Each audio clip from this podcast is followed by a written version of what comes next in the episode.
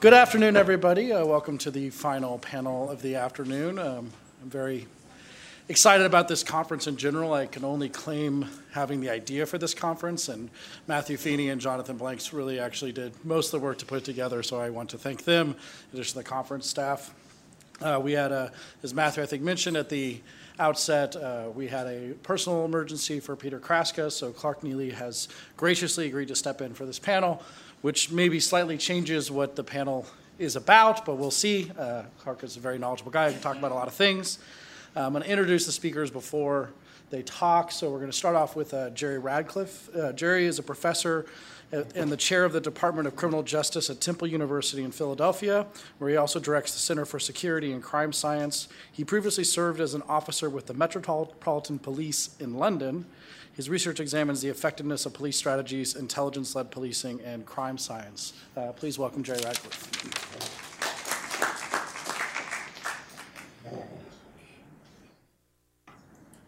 Technology works. Yeah. Okay, super. Thank you very much, Trevor. Well, good afternoon, ladies and gentlemen. Thank you for sticking with us all the way through to this afternoon. Um, and I'm going to talk a little bit about harm focused policing. You're thinking, what on earth is that? Well, let me start by um, drawing your attention to this lovely photograph, unfortunately taken at the scene of a homicide in Philadelphia. Um, and what struck me about it is the changing role of policing over the last 20, 25 years. Um, and I'm going to show you some figures in a moment, but fortunately, for the last 20 years, violent crime has been coming down. When the role of policing has changed, and perhaps it might be worth thinking just for a moment about the little girl in this picture. How can policing look out for this little girl as she's growing up? We're heavily focused, almost fixated on violent crime and, uh, and, and serious predatory violence. Um, but fortunately, statistically, especially with the reduction in crime, she's less likely than she has in the past to, as she's growing up, being a victim of violent crime. She's much more likely to have her car stolen. She's more likely to be the victim of fraudulent and biased lending practices. She's more likely to feel discomfort walking to the corner store because people there seem threatening. She's more likely to be the victim of domestic disorder and domestic violence. She's likely to be bullied at school. She's likely to have harms just by walking down the street. And people who are no longer being looked after in uh, mental health institutions, she might find them threatening, even though the majority of them are not. So, the nature of why we think about crime is one component of the issue that this little girl's going to grow up with. But the bigger issue for her is likely to be dealing with these broader harms that affect her and everybody in her community. Um, so I would like to believe the hype, and that hype is I'm going to talk um, about the first of these because I believe the future of policing is harm focused, intelligence led. Problem oriented policing, because there's a massive amount of uh, research evidence that supports problem oriented policing, um, and evidence based policing the mechanisms by which we learn and understand um, what works and what doesn't in policing. But I'm going to focus on, in the time I have, the harm focused policing. Unfortunately, we're a little bit after lunch because I'm going to tell you a little uh, story about my time when I was uh, I ran away from home as a 17 year old and joined the police because the circus wasn't in town, and and found myself a, at a, a, very young age, probably too young, um, on the streets of East End of London uh, patrolling, uh, it was the, the poorest neighborhood in England and Wales at the time, and it still is, patrolling uh, beautiful 60s concrete monstrosities of the brutalist architecture phase, such as Balfron Towers here in East London. Um, and it was on one of the floors of a building just like this that I went to one of my first murder scenes. Uh, a couple of immigrant families uh, were living next door to each other. Uh, the young man from one house took quite a shine to the young lady in the next door apartment, and it was reciprocated. And when everybody's family was, was away, he popped round next door uh, to consummate their love, as was the uh, style at the time. Unfortunately, her brothers returned, and in the furore that took place, uh, they took hold of a kitchen knife and separated him from his offending member. Uh, he bled to death. Now, that is obviously a homicide that the police are seriously concerned about and worried about, and is one of the metrics that we would definitely use uh, in terms of assessing the health of the community and in terms of assessing uh, the effectiveness of our police. Uh, but just down the road, one of the issues I also had to deal with was a young man from a nearby housing project who um, had some obviously mental health problems, and he liked to go to the, uh, the subway, the, the, the pedestrian underpass, that went underneath the interstate, uh, as you would call it here, as we would call it, the interstate that ran down to the Blackwall Tunnel Northern Approach. Um, what he would like to do is wait for young women to come through the underpass. He would uh, expose himself and masturbate in front of them. Now, uh, we always knew it was him when the, on the few times the young women would come to the police station and make a complaint, we would always go around and arrest him. And he would say, How would you know it was me? Said, Well, occasionally young men will do this, but you're the only one who will unscrew all the light fittings and who paints his penis luminous green. now, you may be thinking, Why are you telling us these two stories? And thank you very much for disturbing the rest of my day. Uh, but the point is this if we are only fixated on violent crime, we will recognize and obviously pay attention to the first, the homicide. Even though it's highly likely that a replication is very unlikely, sorry for that oxymoron there, um, it's unlikely to be replicated, and the impact will likely affect two families and possibly a few of the other people who will be disturbed in the building. Whereas the young man was doing that every week, every other week, or more frequently because we don't know how many weren't reported. And so one wonders about the collective community harm for the young man in the underpass and how harmful that is to the community when we're really only fixated on violent crime. So, why is this relevant?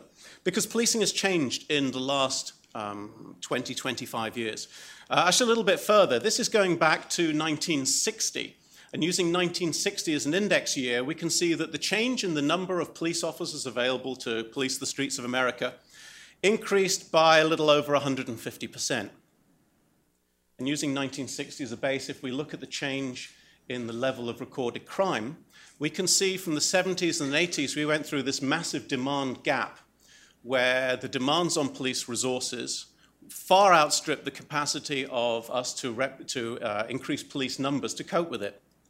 So we ended up in the, especially in the 80s and the 90s, trying to come up with many different innovative strategies and different ways to combat the crime problem. So you may think, well, things have gone really well in recent years. Uh, the crime numbers have come down, and we're almost back to where we were in the 1960s. But other societal changes have taken place during that time. One of the changes that has an impact on this is mental health spending across the United States. Over the last 25 years, what started, we would spend two thirds of our spending on inpatient and residential care, has changed. Now, as anybody who works in policing knows, we have this shift towards the criminal justice system being the best replacement we apparently have for mental health care spending. And where has that shift in spending gone? It's not gone towards outpatient treatment, it's gone to prescription chemicals and drugs. And there's this massive shift in surveillance from trained professionals out to the street and to the community, and eventually, uh, well, not even eventually, the, the criminal justice system. So, even though the crime situation's improved, the change for policing has occurred. And so, what we have is a change of policing away from crime, which it was fixated with largely during the 80s and 90s. It was never really all about crime, but there's a tendency to think of it that way. If we think about what we ask the police to do, there's a whole myriad of activities that only a certain number of which are uh, related to crime. We ask them to deal with, yes, traffic enforcement and firearms violations and organized crime, but we also worry about uh, matters of public disorder that are hugely harmful to communities. You go to any community police uh, community meeting, and there are always requests for the police to do more. And you think it's going to be about the shootings and it's going to be about the violence, and it's often not, even in the worst communities in places like Philadelphia. It's about the minor day-to-day disorder, because if there is a shooting, it could be in the next street and you may never know about it. But boy, if you go down that street most of the time and there are a bunch of guys hanging around that you're scared of, or there are traffic problems and you nearly get run over when you're trying to walk the kids to school. Some of the minor stuff gets to be really irritating and a significant drain on community health. So we think about what this involves. Well, in the top right, in the red, in the red section, or it's kind of looking pink under this screen, uh, we see some of the traditional and some of the newer uh, crime uh, activities that uh, obviously concern policing, top of them which is counterterrorism and violent crime. But in the section down at the bottom, we see some of these minor disorder. These are the sort of issues that really affect communities on that day to day base that just drag them down so that communities can be tied. Above those in the middle, you can see activities that we would probably consider surveillance activities, keeping an eye, make sure everything's going okay. And then there are all those activities down the left hand side. All those things just keep the grease, the wheels of a community spinning, those community maintenance type of activities. So these are all the activities that we ask the police to do. But what do we ask them to be accountable for? And you can see that in places such as here in Philadelphia, where this is a, an equivalent as a crime briefing in Philadelphia, Philadelphia Police Department. Um, and uh, what you, end, uh, you have crime uh, CompStat meetings in other places. And more often than not, they're pretty much solely focused on crime and violent crime, and that's probably um, essential. Unfortunately, what we end up with is that we ask the police to focus on this um, significantly. It impacts other aspects of police behavior, much of which you've heard about today. Um, and you can tell that we ask police to really care about this kind of stuff, almost to the exclusion of other things, when you can follow what's going on in the media. Uh, for example, here we have a news, uh, an article online from the Philadelphia uh, magazine. Philadelphia's Philly's murder rate is skyrocketing again in 2014. That's the highlight. Even though it was written a little optimistically uh, on January the 14th, only two weeks into the year, um, but admirably at 5:20 a.m. So I'd mark all for being up at that time of the day. Uh, but you know, two weeks into the year, um, it's, it's, already a, a, crisis. In the end, we finished year, the year with one of the lowest homicide rates we've had in the last 20 years. But you can see this is where the emphasis comes from. And so I thought I'd uh, come along this afternoon and let you have a little look at some of the, the data. This is, um, this is all the, the uh, incident data from Philadelphia, from the Philadelphia Police Department for 2014. And there are 100 boxes, so each box represents 1% of the workload of the police. This isn't the proactive work they're doing, this is all the work they're asked to do by the community. This is all the, not all the, uh, all the calls coming in and all the things that register as an actual incident the police have to deal with. And so maybe audience participation time. How many of the boxes will be filled up with homicide? Anybody like to have a guess? So, one, one box. Anybody say higher than that? Five boxes. Okay, the amount of boxes filled up with police activity and homicide is this much. There you go. Did you see it? You probably didn't. Let me see if the laser pointer works. It's that little red line there. That's orange. Well, okay, that's orange. Tough crowd this afternoon. Tough crowd for this afternoon. That's it.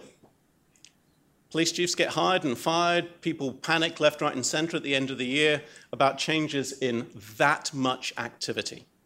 If we throw in all the serious violent crime, I can fill up a box and change. If the machine behaves itself, there we go. I can fill up a box and change. If we include in that um, all the other serious part one crime, there we go. I can fill up six boxes. We're not even off the bottom row. Guns and drugs. Big worry, isn't it? Guns and drugs. Fill three, four, ten boxes. What do we think? Five boxes? Yep, we can get away with filling just one box for all the narcotics activity, all the drug arrests, all the firearm violations. That's it. Okay, so what about uh, domestic disputes? Domestic disputes complete the bottom row. Okay, part two crimes, all the minor activities, that fills up a chunk of time. Uh, disturbances, general disturbances. Police get called. There's a fight on the street corner. There's other problems going on. There's somebody going a bit crazy on the tube station. We don't have those on the subway. Let's keep it to America.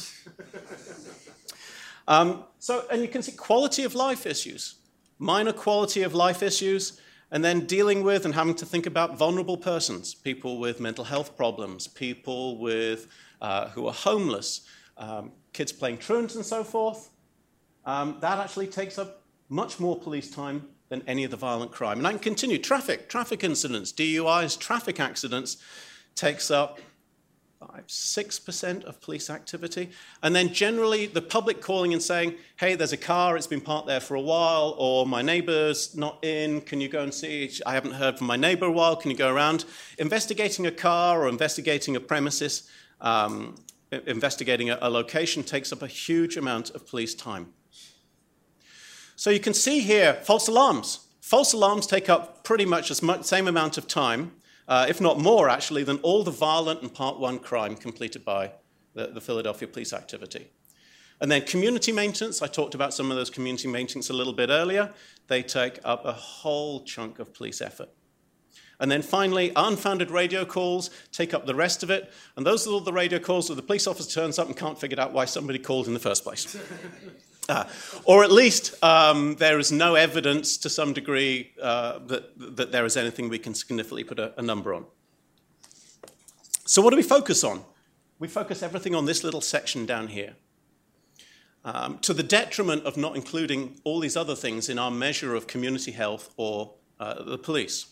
So, what do we do with this? Well, we're trying to find ways in Philadelphia of weighing crimes, as Larry Sherman has said, on the basis of sentencing guidelines as a starting point, justified on good democratic grounds reflecting the will of the people. Which is great, and I'm sure you appreciate that here at the Cato Institute. It's a little time consuming. In Pennsylvania Crime Code, we have an offense gravity score. Um, so we have taken all the crime and the incidents that Philadelphia deal with, and we've applied a weighting associated with the sentencing. Um, there's quite a few of them, as you can see, so it took a little bit of time.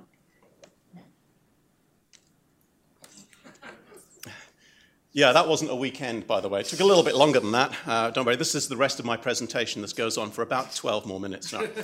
Um, so, what do we do with this? How does this change our perception of harm in the community? Well, here is some work that I was doing with the Police Foundation in Wilmington, Delaware. And you can see here, uh, just around Washington and Fourth, there are a couple of crime hotspots if you just look at violence. Uh, but if you look to the left of the city, there are a couple little red areas. If we change that metric to think about harm, it doesn't make violence go away. I'm not saying we should ignore violence. I'm saying we should put additional weight into thinking about these other metrics. If we look at harm, if we look to the left of the city, you can see this area here.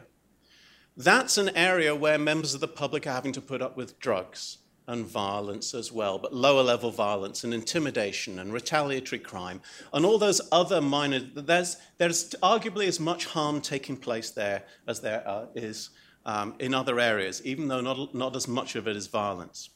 I'm not saying we should ignore violence by any stretch of the imagination, it should be the predominant uh, thing. But there are ways to think about these other ways that communities can be harmed.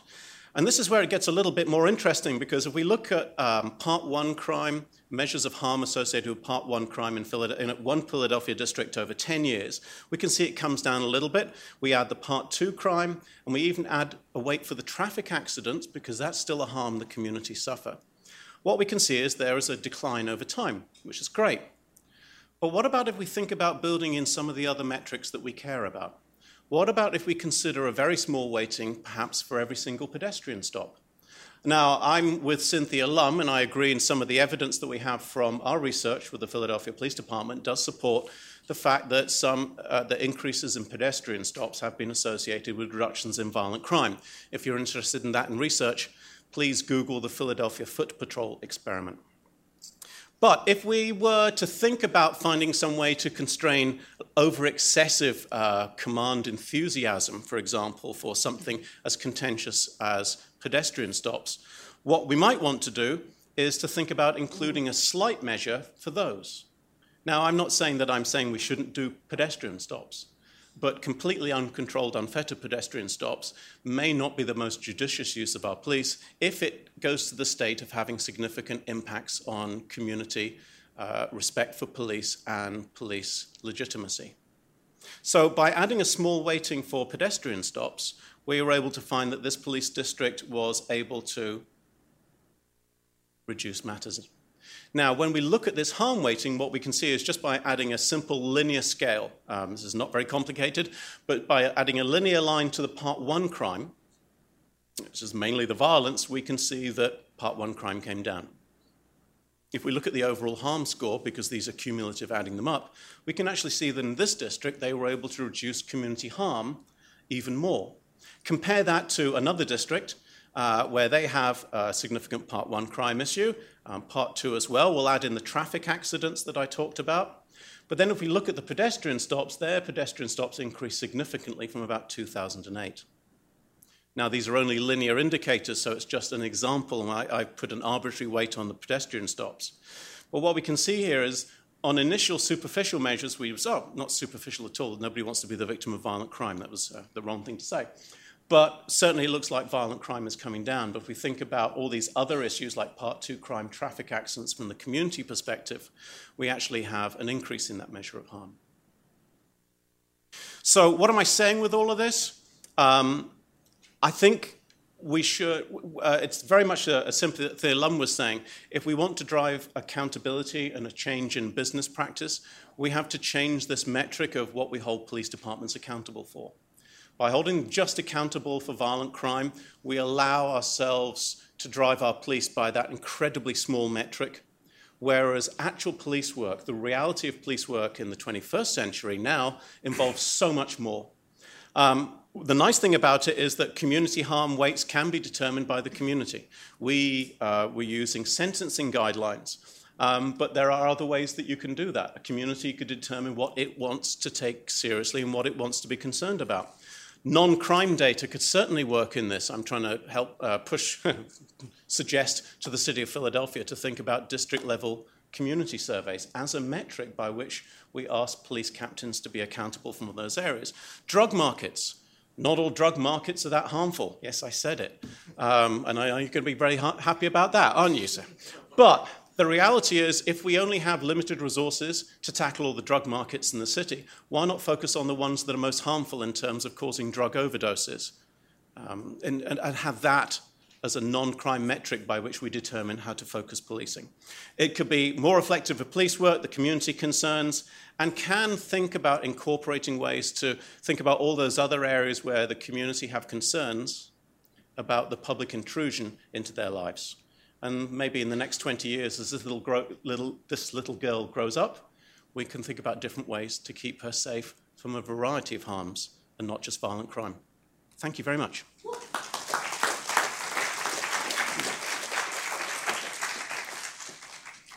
Thank you very much, Jerry. Our next speaker will be uh, David A. Klinger, who's a professor of criminology and criminal justice at the University of Missouri St. Louis. He received a BA in history from Seattle Pacific University, a master's in justice from American University, and a PhD in sociology from the University of Washington. Prior to pursuing his graduate degrees, Professor Klinger worked as a patrol officer for the Los Angeles and Redmond, Washington police departments. He has published scholarly manuscripts that addressed arrest practices, the use of force, how features of communities affect the actions of patrol officers, and terrorism. He has also conducted three federally funded research projects dealing with the use of force by police officers, two on officer involved shootings and the other on police special weapons and tactics. His book on officer involved shootings, Into the Kill Zone, A Cop's Eye View of Deadly Force, was published in 2004. Please welcome Professor Klinger.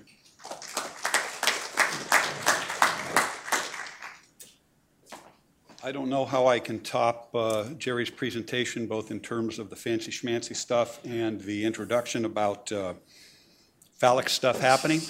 Uh, but what I want to do is I want to take a, a, different tack, and what I want to do is I want to basically start out where uh, my book title comes from, and that's a cop's eye view. And what I want to do is I want to talk a little bit about uh, what I've learned over the years from spending time on the street myself as a police officer many, many years ago, and spending a lot of time doing research uh, by interviewing police officers who've uh, been involved in shootings and uh, other research that I've done regarding what police officers do on a daily basis, and sort of talk about uh, what's going on here in terms of the um, crisis of confidence in law enforcement from uh, essentially the ground up.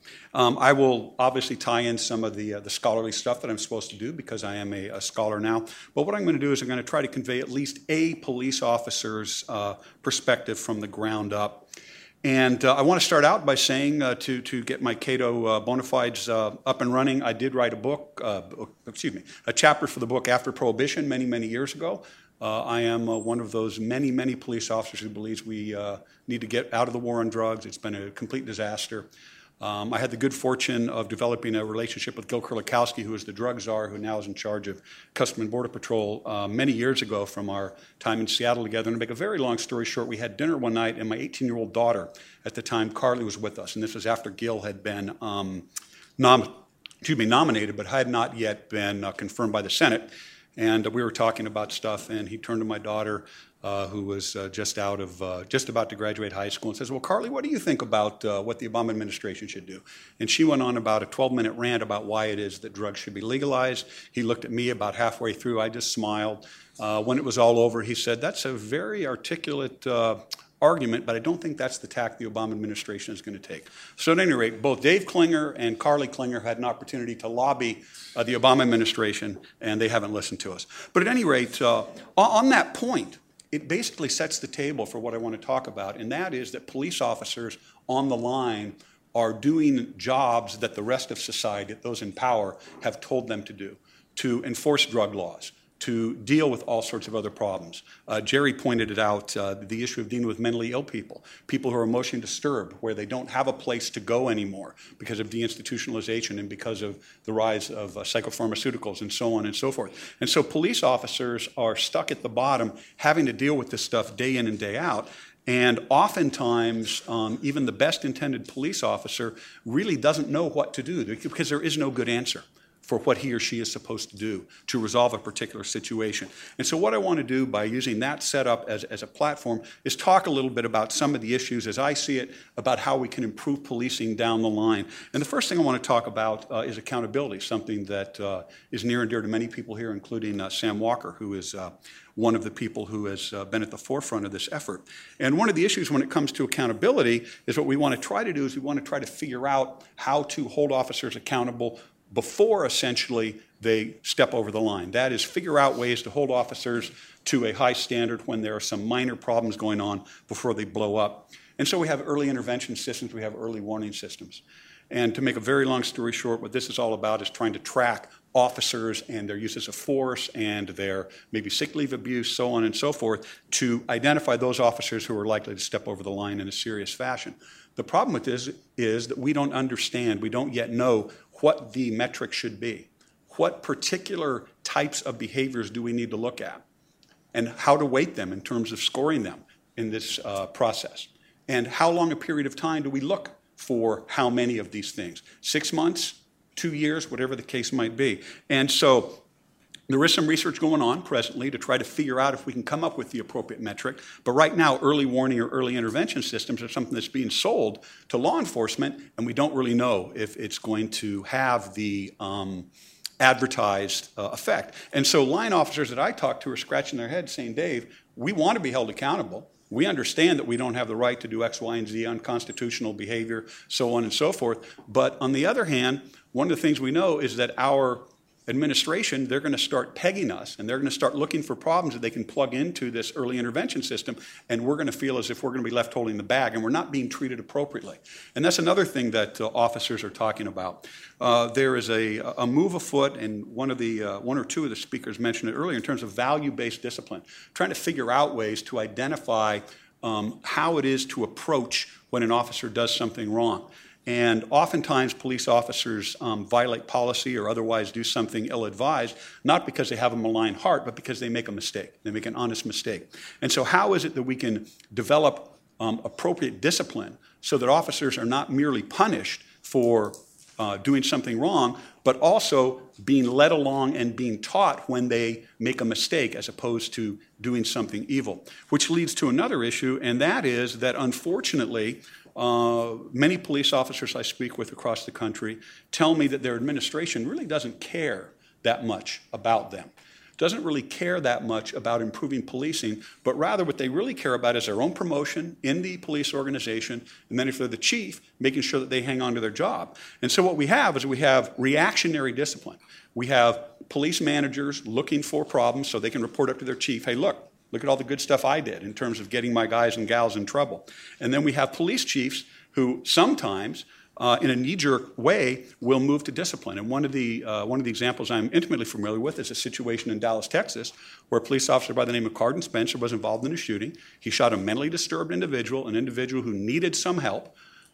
The officers are called there, and within a very short period of time, unfortunately, uh, Cardan Spencer fired four rounds at the suspect. The suspect was struck one time, and the suspect went down. Mentally ill person went to lawsuits, so on and so forth. But before that, within nine days, the chief moved to fire Cardan Spencer, and in fact, fire Cardan Spencer. Interestingly enough, black police officer, white suspect. At any rate, to make a very long story short, my best understanding from having been involved in litigation, read all the relevant depositions, so on and so forth, is Dallas Police Department has done absolutely nothing to look at their internal policies and procedures to figure out what happened that may have led this officer, and by the way, his partner officer who didn't shoot, took 15 days off for violating some uh, some policies and procedures and for allegedly being untruthful. But anyway, so we have two police officers that have very good records, one who is no longer on the job and one who takes 15 days suspended and his career is basically toast. He's never going to get promoted, never going to be able to overcome this. Um, but the DPD has not looked at what happened there. And I'd be more than willing to chat with anybody afterwards or multiple people afterwards about how a causal analysis of what went on, what we call a root cause analysis, would identify some problems with the way that DPD trains officers, with the way that they hold their supervisors accountable for managing officers in the field and their entire review process. And so what police officers tell me is, hey, hold us accountable for our mistakes, but we also want our managers to be held accountable all the way up the chain of command. Um, another thing uh, in terms of the, the, the, issue of what police officers are, are, asking for in terms of moving forward um, is really trying to turn police organizations into what we call learning organizations. And this is something that Ed Maguire, who is at American University, has done quite a bit of work uh, on. And then there's a group of others in uh, organizational social psychology who've talked about how it is that we can promote learning in organizations.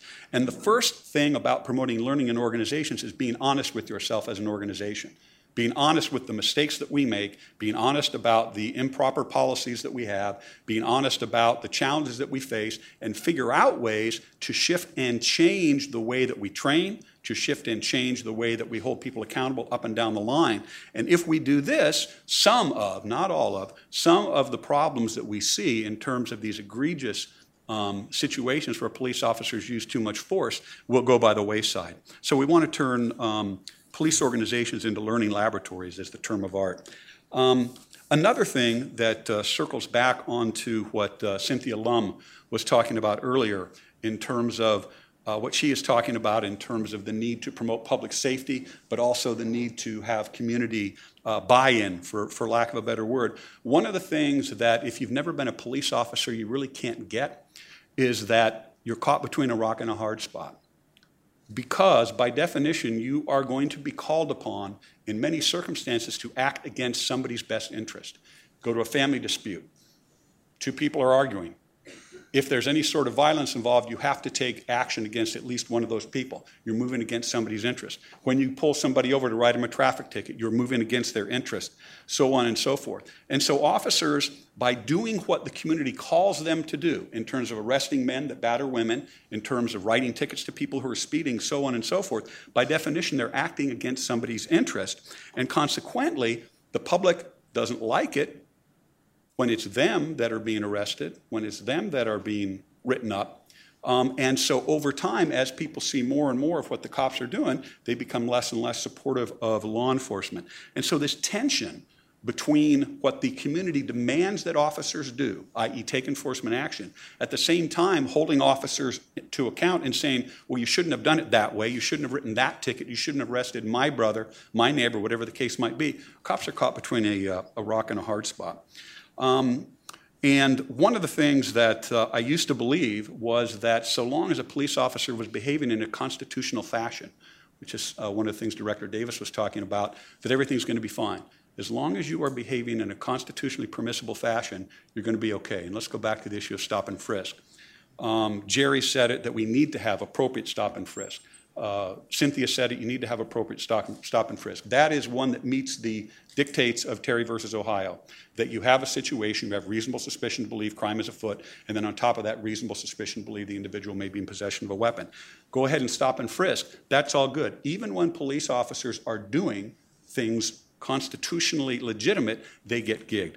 And so one of the things that uh, I think that we need to do in terms of this movement to try to shift American policing away from some troubling practices is to have honest dialogue about what the Constitution says, have honest dialogue about what police officers are doing, have honest dialogue about what the limits of police reform might be, and don't just hold the line officers accountable, hold everybody up and down the chain of command uh, accountable. And so, if we want to have real reform, what we've got to do is we've got to move away from discipline that seeks to punish police officers only we need to move to a discipline system that seeks to punish officers who need to be punished and re-educate officers that need, need re-education and not in the Cambodian uh, you know, genocide type of re-education. I hope everybody understands what I'm talking about. Uh, and also the police organizations need to start value learning. not just for the officer, but for everybody up and down the chain of command. Um, I think uh, I'm just about out of time. I will stop, and I'd be looking forward to uh, any questions to be directed my way, and I'll stick around a little bit after the panel's over before I have to head off to my airplane. Thank you. Thank you, David. Our final speaker will be Clark Neily. He has joined the Institute for Justice as a senior attorney in 2000. He litigates economic liberty, property rights, school choice, First Amendment, and other constitutional cases before both federal and state courts. He is also the director of IJ Center for Judicial Engagement, which was created to challenge the unconstitutional expansion of government by articulating a principled vision of judicial review. He has written a book about judicial engagement titled Terms of Engagement, which I highly recommend. He received his undergraduate and law degrees from the University of Texas, to which I say boomer sooner, where he was chief articles editor of the Texas Law Review. After law school, he clerked for Judge Royce Lamberth on the U.S. District Court for the District, District of Columbia. Please welcome Clark Neily.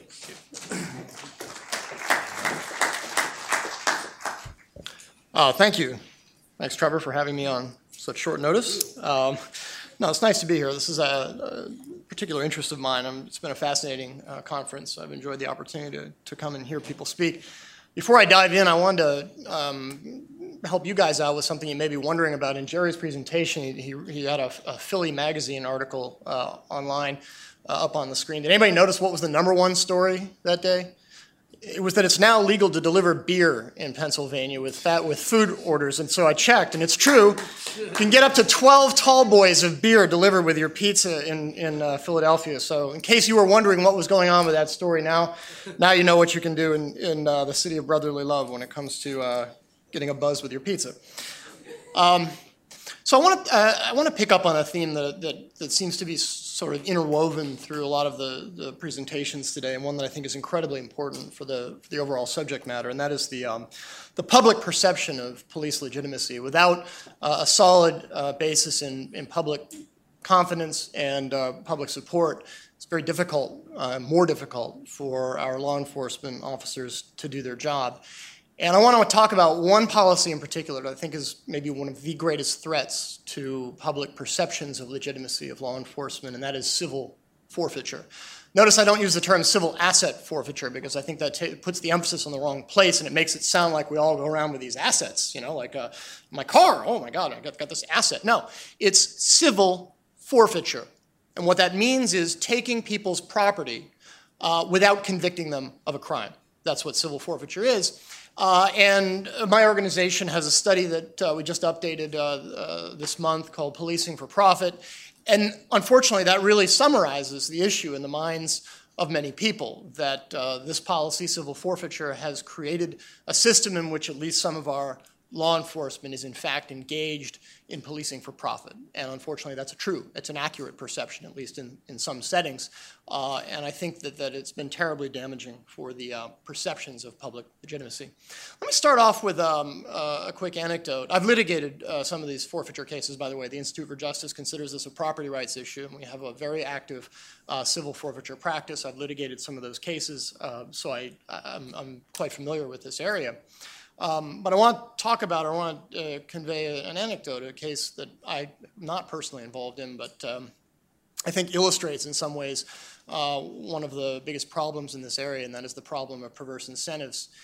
Um, there was a local TV station in Tennessee that documented a curious fact, and that is that um, along Interstate 40, which runs across the state of Tennessee, uh, they noted that um, these uh, drug task forces, Tennessee has uh, drug task forces, multi jurisdictional um, law enforcement groups that get together, try to um, uh, interdict drug traffic.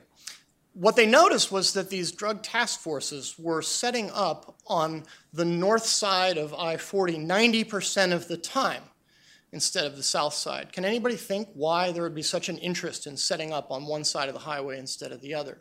It turns out to be quite simple the uh, uh, drugs are generally moving from western states to eastern states. So you've got drugs coming in from California, Arizona, Texas, and they're moving to the east coast for sale. So the cars that are on the south side of the interstate moving east are full of drugs. The cars on the north side of the interstate moving west are full of what? Money after the drugs have been sold. And guess which side of the interstate these task forces set up on 90% of the time? Not the side that would enable them to interdict the distribution of these drugs to keep this deadly poison off of our streets. Oh no. They set up on the other side of the highway so they can get the money. And I mean that literally. They get the money. Uh, it's not that the officers actually put the money in their pocket. Well, not they're not supposed to. I'm, I'm sure that happens. But no, as a matter of official policy, the money, the proceeds from these forfeitures go into law enforcement budgets, which is the second worst thing you can do, besides allowing police officers to simply keep it individually. Uh, so you have this tremendous incentive uh, that warps law enforcement priorities, or maybe I should say can warp law enforcement priorities, to have them not only investigating and working on crimes that may not be the most serious crimes in terms of the overall health of the community or people's well being, uh, but that also reflect an interest in advancing the uh, budgetary interests of, of that department more than uh, public welfare. Now, I'm not going to suggest that this happens all the time. I'm not going to suggest that it happens in every department. What I will say is nobody knows how often it happens, just that it happens quite a bit. By the way, the Tennessee situation that I described is far from the only uh, area where this has ever been shown, uh, this distortion of law enforcement um, incentives. Police have been frequently shown uh, to be more interested in interdicting cash than interdicting drugs. I mean, that's a huge problem. So, uh, where did civil forfeiture come from? Why do we have civil forfeiture? Uh, well, there are two kinds there's criminal forfeiture and civil forfeiture. Criminal forfeiture is, I think, unexceptionable. It's the kind of thing that happens when you accuse somebody of being a big time drug dealer.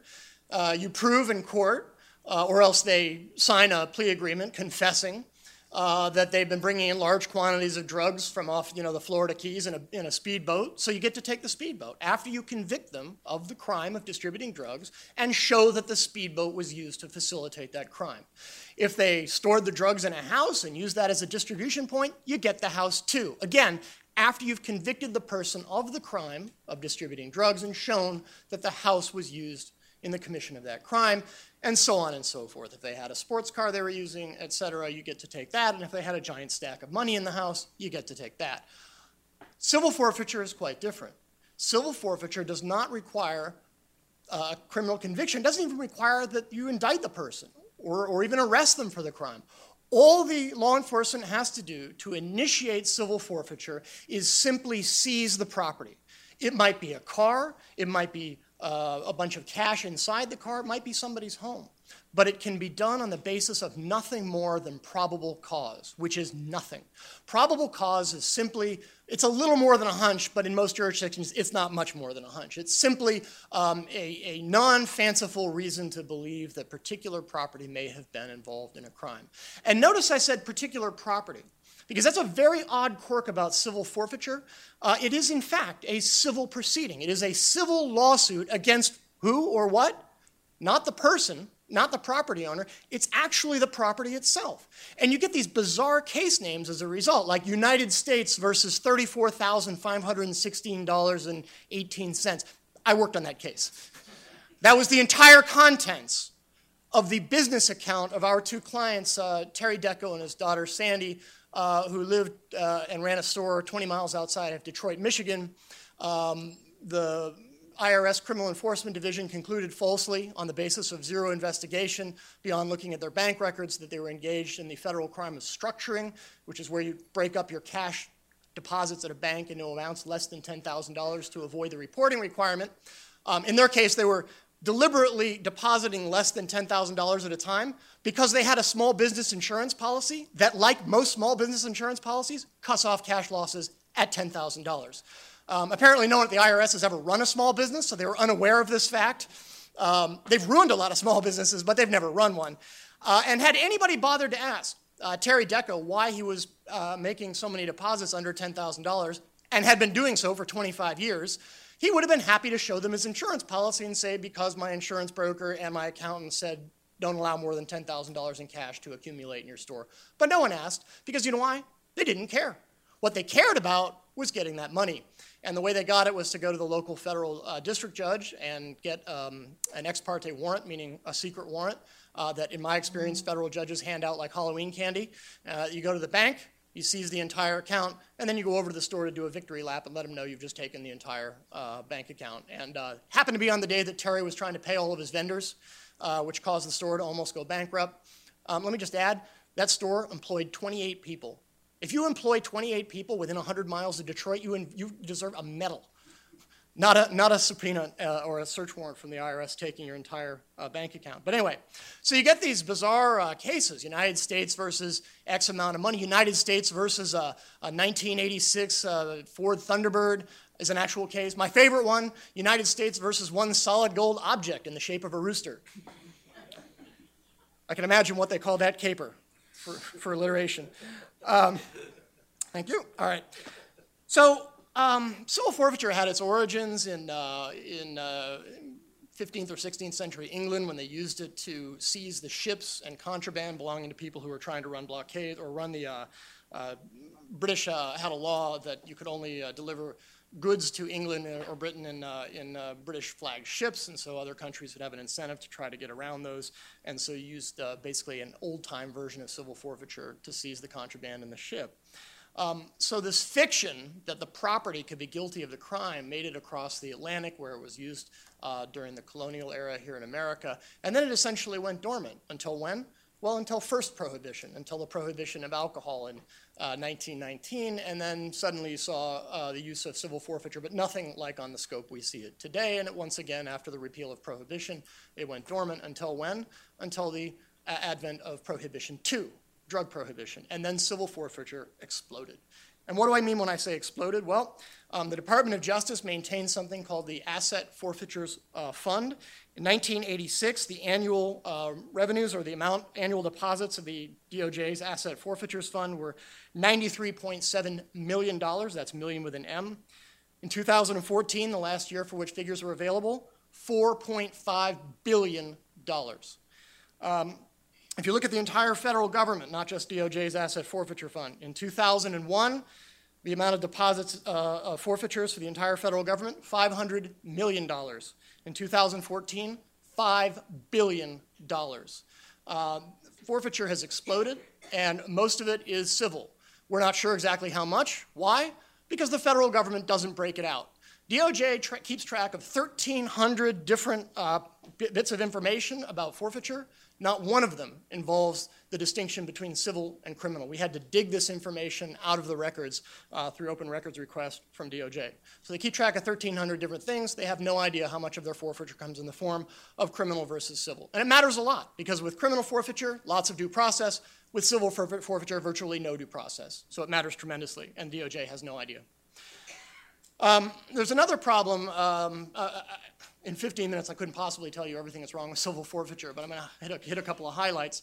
Another big problem is the ability of the federal government to distort local law enforcement priorities. I'll give you one example. Um, states that have moved uh, to decriminalize marijuana or outright legalize it, uh, there is still a federal law against the uh, distribution or even the possession of marijuana, and the federal government has said in many instances that it will continue to enforce federal law, even in jurisdictions uh, where it has been made uh, uh, legal. We actually had a case in California where uh, we had a client who rented out a piece of commercial property to um, a medical marijuana uh, sales, sales front, and it was perfectly fine under state law.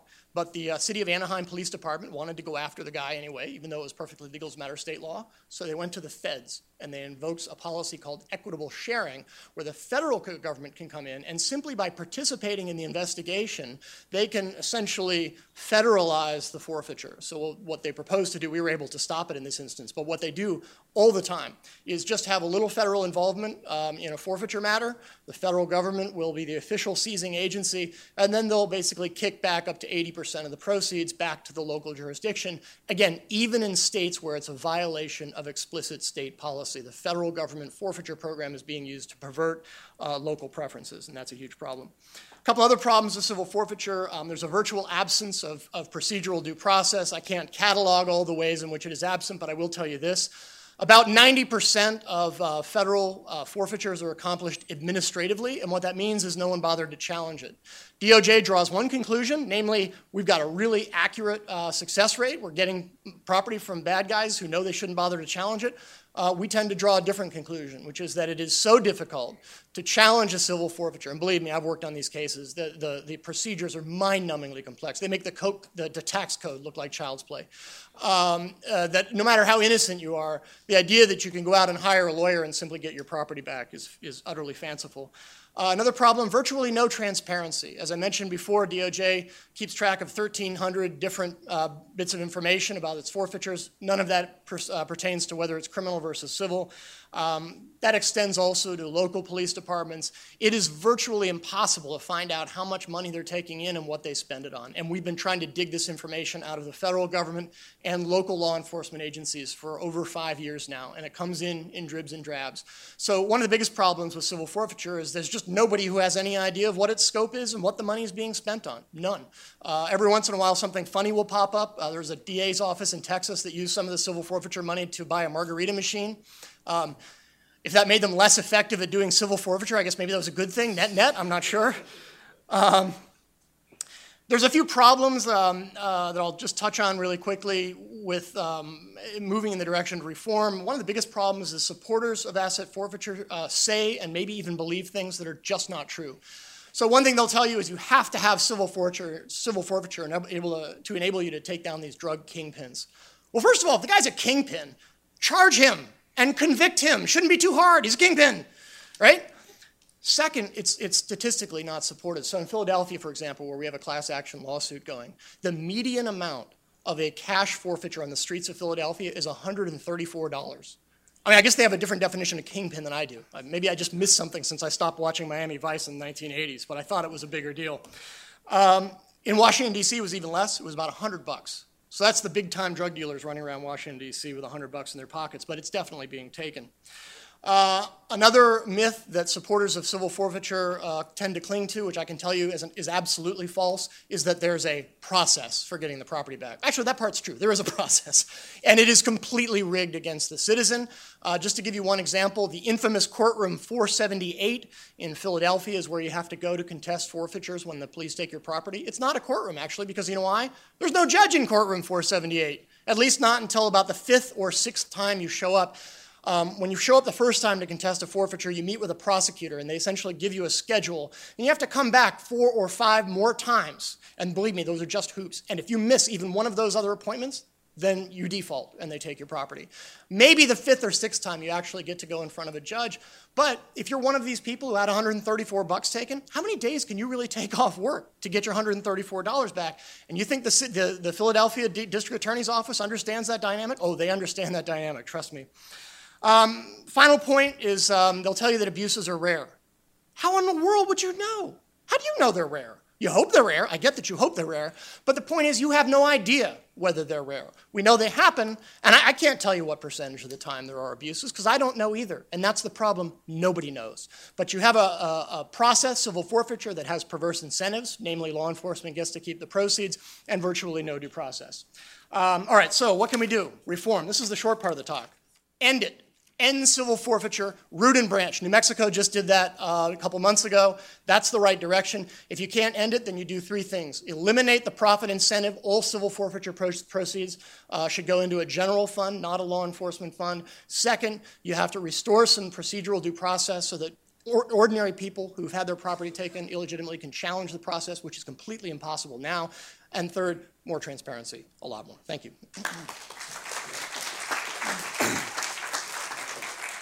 Thank you, Clark. As usual, you make me want to grab a pitchfork and storm the DOJ. Uh, we'll be distributing pitchforks after the session, but first we're going to have a Q&A. Uh, I believe in the right of anonymous speech, so you do not have to identify yourself. and Clark will like that, I know. Um, so please uh, raise your hand and ask a question in the actual form of a question for any of our panelists. Yes, yeah, sir, back there.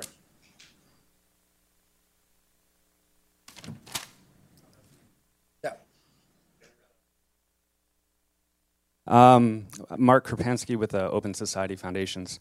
Uh, thank you all very much. Uh, part of what interested me in this conference was the title of this panel. Uh, I work uh, mostly on harm reduction, uh, working with law enforcement globally uh, to design and implement harm, re- harm reduction strategies, particularly for people who use drugs and sex workers. So things like diversion or simply not arresting people for carrying syringes or condoms. Um, so I'm wondering, my question is an open one uh, for you all, is, is what, if we're serious about expanding a police officer's toolkit beyond arrest, and if we're serious about reducing harm in the community, um, what do you see as viable alter- alternatives to arrest uh, as long as law enforcement is involved in things that are really public health concerns and not criminal justice concerns? Jerry? Sure. Um, do I need to press the button? Uh, no, that, that shuts you up. Okay. I think we're good. Yes? All right, splendid. Um, uh, Cynthia Lum touched on this very nicely in her talk, if you saw that uh, just before lunch. Uh, we need to rethink the accountability and the reward mechanisms. We need to rethink how we approach uh, the, the goals of what we want and what we ask and how we reward people. Um, you know, for federal agencies, they seem to be pretty much fixated, for example, on arrests and forfeiture. I've been working with the FBI and other agencies, and their heart's in the right place, but most of them can spend most of their time, they can tell you how many years the person they arrested was incarcerated for. They can't tell you whether it had any beneficial impact on the community. Um, so if that's what we reward, that's what we're going to get. For uh, street policing, uh, we will reward some police departments will you know even if it's just culturally within the agency will reward uh, those people who are known when i was a young cop were known as thief takers those guys that had an innate knowledge for, for identifying and, and arresting offenders um, there's no evidence that all of that work that they did necessarily had a beneficial impact on the community, but that didn't matter. They were respected within the police department as being good thief takers. And if that's what we reward and that's the accountability mechanism that we have, then we can't be surprised at the outcome that it generates. Um, there is one example from my hometown in Glasgow in Scotland that uh, I do like. I was uh, doing some reports some years ago on the introduction of CCTV, uh, closed circuit television uh, surveillance systems, video surveillance systems. And I was reading about a system of CCTV that was implemented in Glasgow that was focused on an area that was well known and had a high level of prostitution in it. Uh, and so, as I'm reading through this, I'm expecting to read that the CCTV system was installed to aid with prosecution and conviction of people participating in prostitution and involved in that business. And actually, I read that it was introduced as a way, to, as a way of protecting the women involved in the industry, even though it is still illegal in the, in the city. And somewhere, some, somewhere along the line, somebody took a step back and thought, what is the major harm I want to prevent here? I want, you know, that we, if, if violence against women is the issue there, irrespective of how they might think about the, the occupation that those women are in, I thought somewhere has taken a, a, a, mature look at the issue and taken a step back and thought about what is the long, the big term picture of what we want to, to have a, a benefit on. So, small example, but it does fill me with some modest optimism in the face of overwhelming evidence to the contrary. I would simply add that it's a, a big problem that we have in the United States, and that is every issue becomes something that has to become a law enforcement matter. And so we're talking about drugs, we're talking about alcohol, we're talking about um, prostitution, whatever the case might be. I, I understand there's all sorts of arguments on the, on the side that says let's keep this stuff illegal, let's make it illegal. But I think we need to move back as a, as a polity and say, wait a second, much of what uh, I was talking about in terms of cops feeling caught betwixt and between is because they are sent to do work that they quite frankly shouldn't be doing. Um, and so we, we, we, do have to, to change our outlook. Um, every single problem that, that has come up in my lifetime that has been something notable, let's pass a law. Whether it's cops doing something wrong, whether it's um, politicians doing something wrong, so on and so forth, the banks, uh, whatever the case is, we want to pass a law we need to move away from that as a, as a society. And to think about the, the incentives in a democratic society uh, for criminalizing certain things, as David said, that we look, if you, anyone's ever read Bill Stuntz's Collapse of American Criminal Justice, a lot of it is about how many of our problems, such as our sentencing problem, just resulted from people demanding that we have higher sentencing, and it's not it's not experts like Jerry saying, no, do we actually does this actually work? Uh, it's the Democrats. It's it is democratic policing. Uh, so sometimes maybe our calls for democracy might be misled in that way. Uh, real, in the back. Uh, can, can, I just add one, one quick thing? Everybody, I, I, assume, has seen the video in South Carolina where the police officer, the school resource officer, grabs the kid and tosses her. Why in the world is a police officer coming in to enforce a school district rule? There's an example of where it goes overboard. Anyway. Uh, Jonathan Blanks, Cato Institute. Uh, I was curious, what do what does the panel think about uh, take the Eric Garner situation in Staten Island? Was there a reason that the officer had to arrest him? He, obviously, he used the illegal chokehold, and that obviously led to his death. But uh, do you, is there room for uh, much broader discretion for these sort of um, uh, quality of life crimes uh, that uh, Jerry talked about earlier, and whether or not they could just say, you know, not today, Eric, move along. Let, let me correct one thing. The chokehold is not illegal. You're allowed to wrap somebody up and put a carotid restraint on somebody, but uh, whatever the case might be, um, I've been on uh, national TV shows talking about this. Why in the world is it illegal to sell a cigarette in New York? Period, paragraph, end of story. Taxes. Once again, uh, obviously. Where's, but- where's Grover when you we, Oh, we- wait a minute, we, we, we, we, we know the answer, but, but, but the point is that, once again, for, for whatever went wrong in that situation, the police never should have been involved because that shouldn't have been illegal, because it shouldn't be, um, they shouldn't have these crazy taxes, so on and so forth. So that's my argument.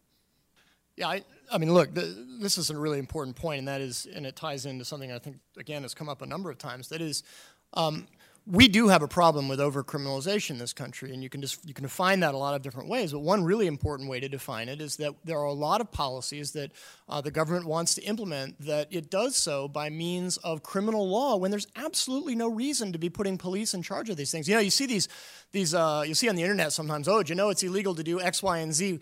Usually that's all made up. I went online and che- checked some of them out. It's illegal to possess a live skunk in Tennessee, illegal for a p- person under 18 years old to play pinball in South Carolina. If any of you who drive in New Jersey, make sure you give an audible warning before you pass somebody on the highway because it's a crime to fail to do that. It's illegal under federal law to sell mixed nuts unless they have at least four different kinds of nuts in the can. Are these really problems that need to be dealt with through criminal law? Answer no. But then the, big, the, the bigger point with, this, with the loose cigarettes in New York, what you're really doing in, in, the problem that New York is trying to solve there is that he was trying to cut in on the action of, a, of essentially um, the state of New York. He was trying to undercut their ability to reap profits for, or to, to, to reap taxes on those uh, those cigarettes because probably somebody bought those in another state where they're taxed less and they're being sold. That's a big deal too. In fact, um, in Jerry's state of Pennsylvania, it is illegal to bring so much as one beer into the state of Pennsylvania, even if it's unopened in the trunk of your car. It's illegal. Why? Not because there's any public safety concerns, because you're cutting into their action. Only in Pennsylvania. Pennsylvania on- wants to be the only people who can sell you alcohol in Pennsylvania. So it's all about protectionism. And that's just part of rethinking, or maybe we need a rethinking of what criminal law is, what prisons are used for. I don't think we've thought about that in quite a while. I, I'm okay with not giving kids skunks, you know. I mean, maybe it's a civil infraction if there is. Matthew?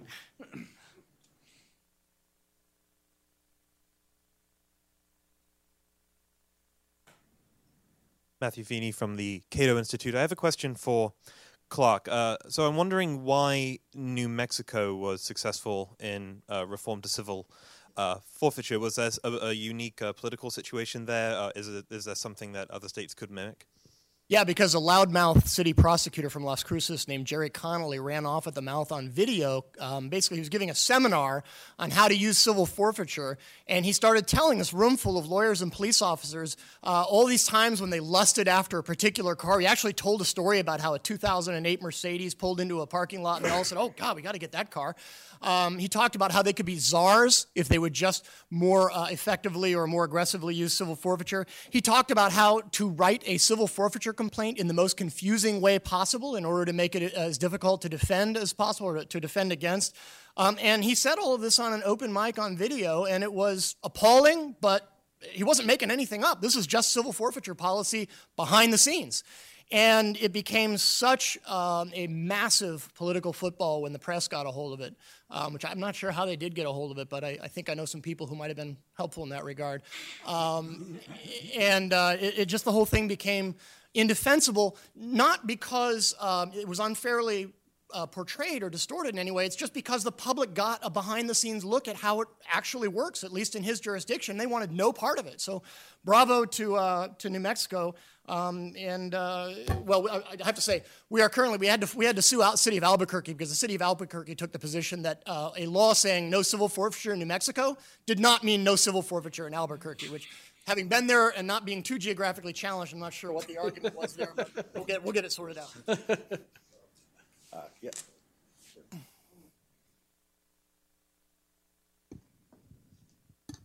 Thank you. One issue that has, this is Carolyn Hemingway again, one issue that hasn't been discussed that much but has been alluded to a great deal is the role of the state legislature and our Congress in all of this. And I know that's kind of a touchy subject around here, but um, what role have, I mean, what is there optimism there anywhere that uh, for helping make some of these changes? on the civil forfeiture front. I know the Washington Post did a big article on that a few months ago. On on on the whole changing of policing front, where can our state and federal legislature play a role here, and what optimism do you have? I'll, I'm not looking for pessimism.